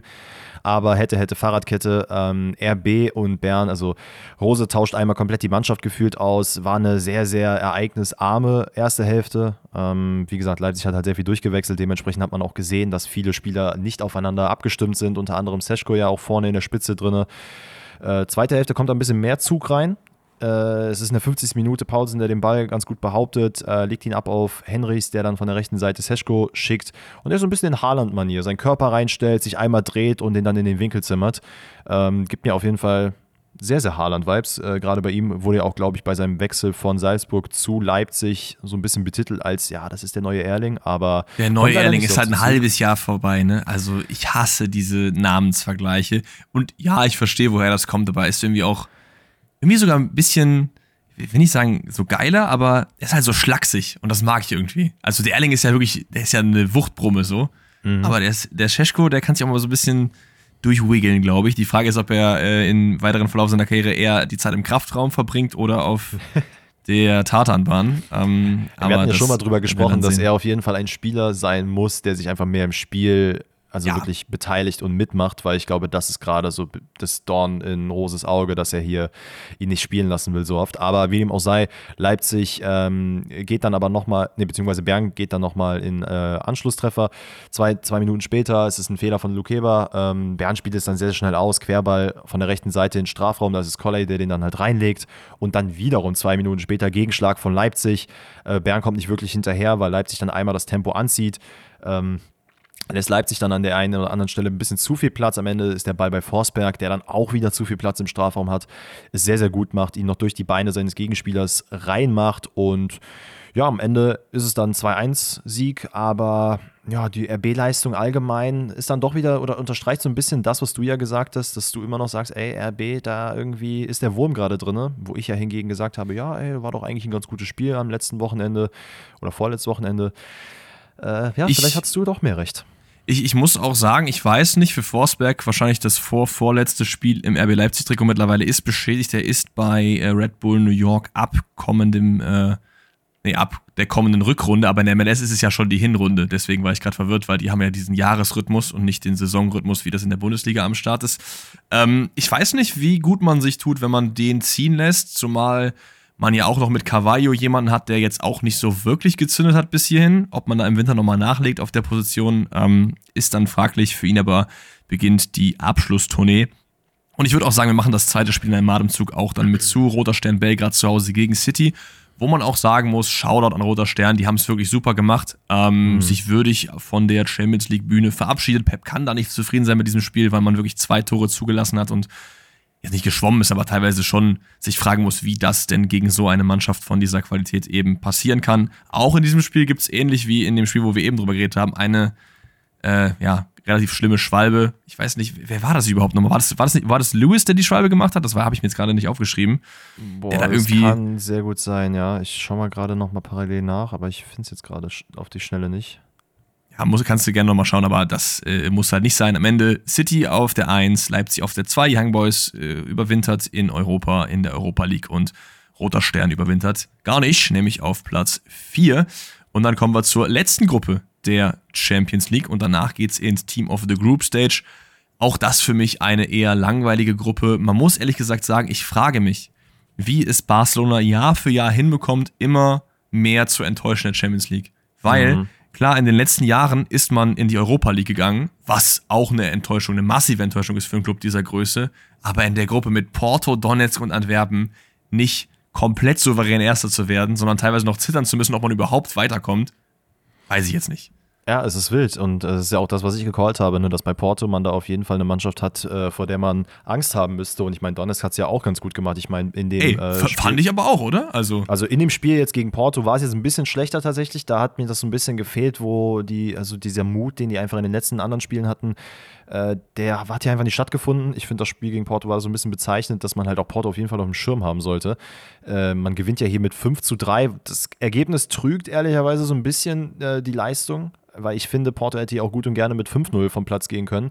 Ähm, es gibt ein sehr, sehr kurioses äh, 1 zu 1. Äh, ich weiß nicht, ob du es gesehen hast, wo die ja. Fahne quasi vom Linienrichter nach oben geht. Äh, alle, halt Porto alle Porto-Verteidiger quasi sich denken, ah ja, okay, es ist abseits. Der Schiedsrichter pfeift aber nicht ab, weil er es auch nicht gesehen hat. Äh, und dementsprechend spielt Donetsk weiter, macht am Ende dann das 1-1 ich verstehe den Frust und dass man sich beschwert, aber es ist halt wieder dieses typische, wenn der Schiedsrichter nicht pfeift, dann spielst du weiter. Und der Schiri hat es tatsächlich auch gesehen, ne? Also, ist, wenn du dir die Wiederholung nochmal anschaust, der Schiri schaut nach draußen zu seinem Kollegen, sieht das und lässt trotzdem halt weiterspielen, weil er die Situation noch zu Ende sehen will. Und das ist auch ja legitim. Also, ja, die ja. letzte Instanz ist halt eben der Schiri auf dem Platz und nicht der Linienrichter. Und ich finde das auch gut, weil im Nachhinein war es ja auch kein Abseits. dafür solche Sachen sind halt diese Szenen am Start, aber der Linienrichter hat natürlich in dem Fall schon den Fehler gemacht, die Fahne zu heben, obwohl er es eigentlich nicht hätte machen müssen. Hat es, hat es aber auch eingesehen, hat auch die ganze Zeit gesagt, ey, es tut mir leid, war blöd, war blöd. Ich finde es auch dann wieder auf der anderen Seite wurde ein bisschen zu viel drumherum gemacht, wo man gesagt hat, ja, das, das hat im Fußball so nichts verloren, das hat ja nichts mit Fußball in so einem Spiel bei Porto gegen Donetsk, wo eh eigentlich klar ist, dass Porto das Ganze gewinnt, auch wenn das 5-3 knapper war, als es letztendlich war, weiß ich auch nicht. Ja, am Ende kann man hier vielleicht noch kurz erwähnen, ähm, dass äh, Conceição, der eingewechselt wurde, quasi in der Bewegung, als er äh, eingewechselt wurde, sich den Ball gefühlt äh, knapp, mein Gott, packt und dann äh, zum 5-2 einschießt. Donetsk kommt dann nochmal am Ende, ähm, also quasi so der richtige Treffer, den man da rausgespielt hat. Ansonsten war Porto hier halt sehr, sehr krass am Dominieren und natürlich muss man hier auch wieder erwähnen und da kann ich schon mal ein bisschen vorwegnehmen, wer bei mir in der äh, Elf der Gruppenphase ist, nämlich Galeno, der halt hier wieder ein sehr, sehr starkes Spiel gemacht. ja, den habe ich irgendwie nicht richtig reinbekommen. Ja. Da werden wir gleich zu kommen, aber im Parallelspiel, ja, du hast es gerade schon angesprochen, ne? Antwerpen gewinnt einfach gegen Barcelona und man fragt sich wirklich so, also wie? Weil es hätte ja auch hier gut und gerne, hätte man Porto, nee, hätte gar nicht funktionieren können. Man war ja klarer Gruppenerster, sonst hätte man das. Ja, doch, genau, das lag aber halt am direkten Vergleich, ne? weil Porto ist ja, ja, genau, aktuell stimmt. dann auf Platz 2 mit plus 7 Tordifferenz und 12 Punkten und Barcelona auf Platz 1 mit 12 Punkten und plus genau. 6 Tordifferenz, aber nur durch den direkten Vergleich wird man nicht Gruppenerster und das ist in der Gruppe halt peinlich, weil als Gruppenzweiter hast du es viel, viel schwerer, weil du eben die anderen Gruppenersten eben ziehen kannst.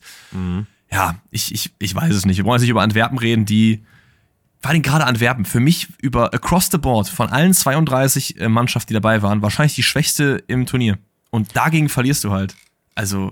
Ja, ich schaue auch gerade nochmal drüber, aber nee, irgendwie, also selbst Belgrad hat ja auch irgendwie nochmal ein bisschen. Gegen City war es gut, ja. Ne? ja. ja. aber ey, am Ende sehr, sehr sad natürlich für sie, aber so ist es halt.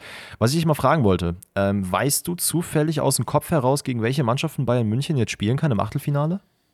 Ja, also eigentlich ja alle, außer die der eigenen Gruppe, die Gruppenzweiter sind, weil es ist keine deutsche Mannschaft Gruppenzweiter. Nevermind, Leipzig Gruppenzweiter geworden. Also, mögliche Gegner für den FC Bayern sind der FC Porto, äh, Leipzig nicht, dann haben wir PSG, wundervoll, Lazio Rom, ähm, Inter Mailand, Neapel und PSV. Ja, dann müssten das ja, ja doch, sind ja genau die gleichen, die Dortmund dann auch hätte. Ja, ja. Ähnlich. Dortmund kann halt nicht gegen äh, PSG spielen und Bayern halt nicht gegen Kopenhagen. Das ist der einzige Unterschied. Achso, ja, also ich habe es jetzt gerade hier offen. Also Dortmund könnte gegen Porto, PSG, Kopenhagen, Inter, Lazio, Neapel spielen. Ich fände geil Porto. Ich hätte Bock nach Porto zu fliegen, tatsächlich mal für ein Auswärtsspiel. Nee, Dortmund braucht Kopenhagen. Die knallen die dann 4-0 weg und dann geht man mit richtig viel Confidence, breiter Brust ins Viertelfinale und klatscht da wen auch immer weg. Hm, gucken wir gerade. Real Madrid. Okay, und damit gehen wir. Nein, also ich mal gucken, wir gucken mal, äh, wie die Auslosung am Start ist. Ich glaube, zum Zeitpunkt der Aufnahme dauert es noch ein paar Tage. Ich meine, am äh, 18. glaube ich, ist die Auslosung, also am Montag. Da werden wir dann sicherlich dann auch das ein oder andere Wörtchen im Bundesliga-Rückblick Nummer 15 äh, am Montag drüber verlieren. Wir mhm. haben aber noch das Team of the Group Stage für euch. Und zwar haben wir uns beide hingesetzt und uns überlegt, ey, wir bauen jetzt mal ein Team mit den besten Leuten aus der Gruppenphase. Wer hat die besten Leistungen gezeigt? Restriction für diese elf ist aber, wir dürfen aus jeder Mannschaft nur einen einzigen Spieler nehmen. Finde ich immer ein bisschen schöner, weil man dann so ein bisschen mehr Variety reinbekommt und so ein bisschen ins Nachdenken gerät. Wir starten aber, ich würde sagen, Position für Position und sagen dann, wen wir da haben und nicht unsere ganze Elf, oder? Ähm, das würde ich sagen. Ich brauche auf jeden Fall an einer, Posi äh, an einer Position brauche ich mal deine Hilfe, ähm, weil ich okay, musste zwei Atletico-Spieler bei mir einbauen. Aber egal. Ähm, ich habe tatsächlich drei Möglichkeiten, ähm, einfach nur aufgrund der, ja, wie sie gespielt haben. Ähm, Sommer hat halt zwei Buden, glaube ich, nur reingelassen, genauso wie Remiro von äh, Real Sociedad. Pope hat ein unglaublich, also hat teilweise wirklich Sachen rausgeholt, die der Wahnsinn waren. Aber ich glaube, weil einfach Inter so abgestunken hat und die mir gar nicht gefallen haben und Newcastle rausgeflogen ist, würde ich hier mit Remiro gehen. Absolut korrekt, das ist auch meine Wahl. Ich habe auch noch über Kobel nachgedacht, der finde ich auch ja, eine fair. exzellente Gruppenphase gespielt hat, aber da habe ich einen anderen Dortmunder im Team. Ja. Deswegen ging das nicht. äh, ich weiß nicht, ob wir denselben haben, wir gucken gleich mal, aber Remiro ist bei mir auch im Tor. Linksverteidiger gab es für mich kein großes Drumherumreden. Es gab, finde ich, eigentlich nur einen Linksverteidiger, der aufgrund seiner Zahlen so herausgestochen ist wie derjenige hier. Hätte noch drüber nachdenken können, ob man dann irgendwie vielleicht einen Cancelo auf die andere Seite zieht oder was weiß ich, aber ich mag die Mannschaft nicht, aber ist ein cooler Typ und ein cooler Spieler, David Raum.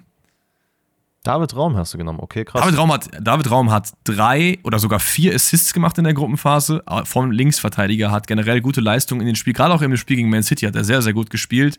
Und ich habe mir noch mal ein paar Statistiken angeguckt, irgendwie sehr, sehr viele Key Passes. Und ich habe auch vor allen Dingen noch so ein paar Team of the Group Stage von anderen, vor, äh, von anderen hier äh, News-Seiten so angeguckt. Da war der auch überall drin. Dann habe ich mir das ein bisschen näher angeguckt und dachte mir, ey, macht eigentlich Sinn. Deswegen habe ich David Raum genommen. Wen hast du denn genommen? Ich habe tatsächlich äh, Samuel Lino auf der linken Seite von Atletico ja. Madrid. Äh, zwei Tore, drei Vorlagen. Natürlich jetzt auch im letzten Spiel, äh, glaube ich, eine Bude ohne Vorlage gemacht. Hat es sehr, sehr stark gemacht. Also teilweise wirklich so abgeackert, die linke Seite. Ähm, hab ihn da halt auf der Seite und auf der anderen Seite habe ich meinen RB-Spieler. Kann ich auch schon mal vorwegnehmen. Ist nämlich Benny Henrichs. Ähm, alle Spiele unter ihm tatsächlich gewonnen. Jedes Mal, wenn er nicht dabei war, hat man verloren. Ähm, ich meine, wir müssen nicht über Benny Henrichs reden. Ne? Also der Mann ist mittlerweile auf einem Level unterwegs, wo man halt wirklich einfach nicht mehr darüber redet und es für selbstverständlich nimmt, was er für Sachen macht, sowohl defensiv als auch offensiv. Ähm, aber ja, ist meine rechte Seite. Meine rechte Seite ist Joao Cancelo, finde ich, hat mhm. jetzt endlich mal wieder ein Zuhause gefunden, wo er äh, gut performt für Barcelona, auch wenn Barcelona natürlich relativ enttäuschend war in der äh, äh, Gruppenphase. Habe ich ihn da hingesetzt. Man könnte natürlich einen anderen Innenverteidiger nehmen, denn ich habe auf der ersten IV-Position auch einen AV, weil ich sonst keinen Platz für ihn gehabt hätte. Und vielleicht sehe ich das so ein bisschen durch die orange Bordeaux-rote Brille, aber es ist ein Spieler von Galatasaray. Es ist Bui auf der Rechtsverteidigerposition. Ich finde den oh. so geil. Der hat auch eine sehr, sehr gute Gruppenphase gespielt. Das ist quasi mein erster IV in Anführungszeichen. Und links neben ihm der deutsche IV-Goat nach Beckenbauer. Mats Hummels. Okay, dann haben wir den gleichen Dortmund-Spieler. Bei mir ist es auch Mats Hummels auf der einen Seite und auf der anderen Seite, ich musste jemanden von Porto nehmen und ich musste. Ah, nein, nein, oh, verdammt, ich merke gerade, ich habe ja dann zwei Spieler von Porto. Hast du. Galeno? Ich habe Galeno vorne. Ähm, ich hätte sonst Pepe ja. jetzt gehabt in der Innenverteidigung. Hat ja auch zwei Buden gemacht, ist einfach mit 40 Stimmt, Jahren Pepe, einer, ja. der maximal wild unterwegs ist. Aber ich glaube, wir müssen mit deinen Call dann gehen. Also da muss ich Pepe hier rausstreichen an der Stelle. Machen wir so. Dann im Mittelfeld, ich bin im 4-4-2 gegangen. Das heißt, ich habe zwei Flügel, zwei Achter und zwei Stürmer. Was hast du für eine Formation? Ähm, kann ich auch so bauen. Ich habe ansonsten 4-1-3-2. Aber ja. ja. Dann machen wir, dann bau es auch so, dann haben wir nämlich alles äh, äh, gleich. Wir gehen als erstes mit dem, äh, den beiden Sechsern oder Achtern dementsprechend rein. Kein Weg vorbei an Jude Bellingham. Ich glaube, in jedem Absolut. einzelnen Team of the Group Stage ist dieser Mann drin. Und ich weiß nicht, ob es so von der Individualität her die, die beste Leistung ist, die man auf der Position bekommen könnte. Aber ich finde, wenn du dich in so einer Gruppe als dieser Verein durchsetzt, musst du einen drin haben. Deswegen ist es Rasmus Falk von Kopenhagen. Okay, krass. Ähm, ich habe auch Bellingham natürlich auf der einen Seite, vier Tore, drei Assists, hat äh, 90% Passquote gehabt und der Mann ist ja auch wirklich überall unterwegs. So ein bisschen der Retter von äh, Real, auch mit seinem Tor gegen Union Berlin, halt nochmal eine rettende Aktion gehabt. Und auf der anderen Seite, ich wollte einen von Barcelona drin haben und klar war. Ähm, war natürlich äh, Cancelo ein wichtiger Spieler, aber für mich so derjenige, der halt ein bisschen, auch nicht krank hervorsticht, aber zumindest das Barcelona ein bisschen verkörpert, was es sein sollte, ist in meinen Augen Gündogan. Deswegen habe ich ihn auf der, auf der 6 oder Doppel 8. Das kann man sicherlich verantworten. Weil, ja, ja, ich tue mich mit Barcelona generell schwer. Ich finde, Cancelo ist halt echt gut rausgestochen, aber ja, ich hätte halt irgendwie lieber auch einen Platz gemacht für ein paar andere Teams, aber es war halt auch schwierig, weil viele von den anderen Teams waren halt nur die Vorderleute gut und da gab es einfach bessere, mhm. wie zum Beispiel Bukayo Saka auf rechts und Phil Foden auf links. Ja, also Bukayo Saka gehe ich mit. Auch sehr, sehr wichtiger Spieler für Arsenal. Hat ja auch gut gescored. Äh, man hätte ja auch vielleicht einen Case für Griezmann machen können, der auch sehr, sehr gut performt hat äh, in der Gruppenphase. Ich habe mich auch für Saka entschieden und auf der anderen Seite für Galeno. Also der Mann ja, hat einfach krank geballt. Äh, ist, ich habe auch jetzt keinen Topscorer mit Harry Kane sogar.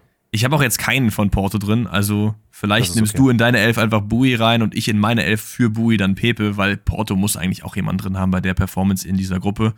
Ähm, und dann habe ich noch zwei Stürmer. Und da ist der gerade angesprochene Antoine Griezmann natürlich vertreten. Mhm. Atletico muss einen drin haben. Äh, der kann ja auch Stürmer spielen, je nachdem, wo du ihn dann da siehst.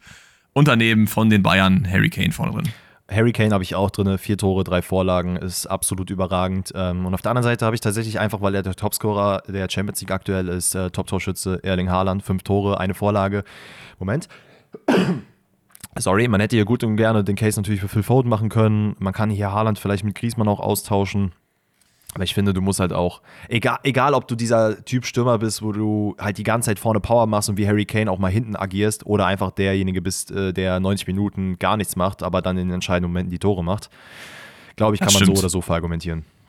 Das stimmt auf jeden Fall. Also da habt ihr es. Das waren unsere beiden Team of the Group Stages für die Champions League Saison 23, 24. Und an dieser Stelle nochmal ein ganz kurzes Rest in Peace, eine kleine Schweigeminute für die Champions League, so wie wir sie kennen, denn ab diesem Jahr ändert sich der Modus. Im nächsten Jahr haben wir ein weirdes, komisches Ligasystem. Ich glaube auch für die Predictions und für den Podcast ist das alles auch nicht so geil. Natürlich werden wir das trotzdem für euch betreuen und euch dann ähm, mit Infos und unseren Meinungen versorgen. Aber ich finde, ich spreche da, glaube ich, auch für dich mit, wenn ich sage, dass das mich schon so ein bisschen wehmütig stimmt, weil das ist eigentlich was, was im Kern der Essenz immer so gewesen ist. Seit ich Fußball schaue, ist die Champions League so, wie die Champions League halt eben ist.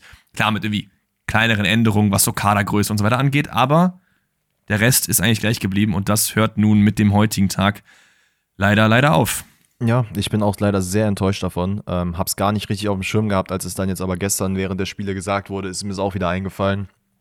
Ich würde sagen, wenn wir jetzt hier ein paar Sekunden schweigen, versuchen wir die Sache aber trotzdem irgendwie positiv zu nutzen. Denn wir ja. werden jetzt fünf Sekunden schweigen und ihr werdet, egal wo ihr es gerade hört, einfach mal ein Follow und ein Like da lassen. Und das fängt ab jetzt an. 3, 2, 1.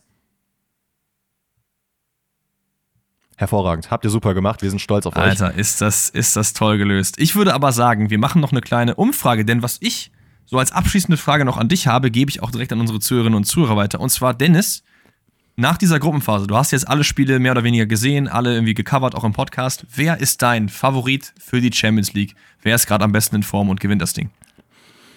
Ähm, ich finde es geil dieses Jahr, dass es so ist, dass die Mannschaften einfach. Also, du hast halt nicht diese eine krank dominierende Mannschaft, sondern du hast Mannschaften, die hier und da mal geschwächelt haben. Äh, für mich ist es tatsächlich mittlerweile nicht mehr Manchester City. Ich habe irgendwie das Gefühl, die sind, die haben jetzt gewonnen und ja, ey, wir sind hier. Ich habe irgendwie gefühlt immer noch Grealish äh, stockbesoffen in den Straßen von Manchester im Kopf. Das wird dieses Jahr nichts. Ich würde am ehesten, glaube ich, die Bayern sehen oder Real Madrid. Okay. Ja. Okay, ich glaube, die können sich nochmal aufrappeln mit Tuchel. Wen siehst du denn? Ich hätte auch Real Madrid gesagt. Ich habe ja am Anfang auch gesagt, dass ich äh, PSG im engeren Favoritenkreis sehe, aber nach dieser Gruppenphase, bin ich ganz ehrlich, ist das bei mir nicht mehr so. Natürlich kann es immer noch sein, dass in der ähm, im Großen und Ganzen das dann in der K.O.-Runde doch dann ein bisschen besser wird. Ich würde aber auch mit Real Madrid gehen. Die Bayern, ich tue mich da immer so ein bisschen schwer. Ich finde, den eigenen Club kann man dann doch immer sehr schwierig richtig objektiv bewerten, weil man immer entweder zu kritisch drauf schaut oder zu gutgläubig, je nachdem, mhm. welche Seite man halt irgendwie einnimmt. Deswegen würde ich, glaube ich, mit Real Madrid gehen. City hat es auch ganz gut gemacht, ist immer ein Shoutwert. Arsenal, auch eine super Gruppenphase gespielt, muss mal halt schauen, wie es dann in der K.O.-Phase äh, zugeht. Und äh, habt auch mal die ein, zwei Underdogs noch auf dem Schirm. Auch ein Sociedad hat eine super Gruppenphase gespielt und man muss mal schauen, wie es da weitergeht. Es ist auf jeden Fall spannend. Was Oder glaubst du, welches deutsche Team? Oder Borussia Dortmund. Was glaubst du, welches deutsche Team kommt am weitesten?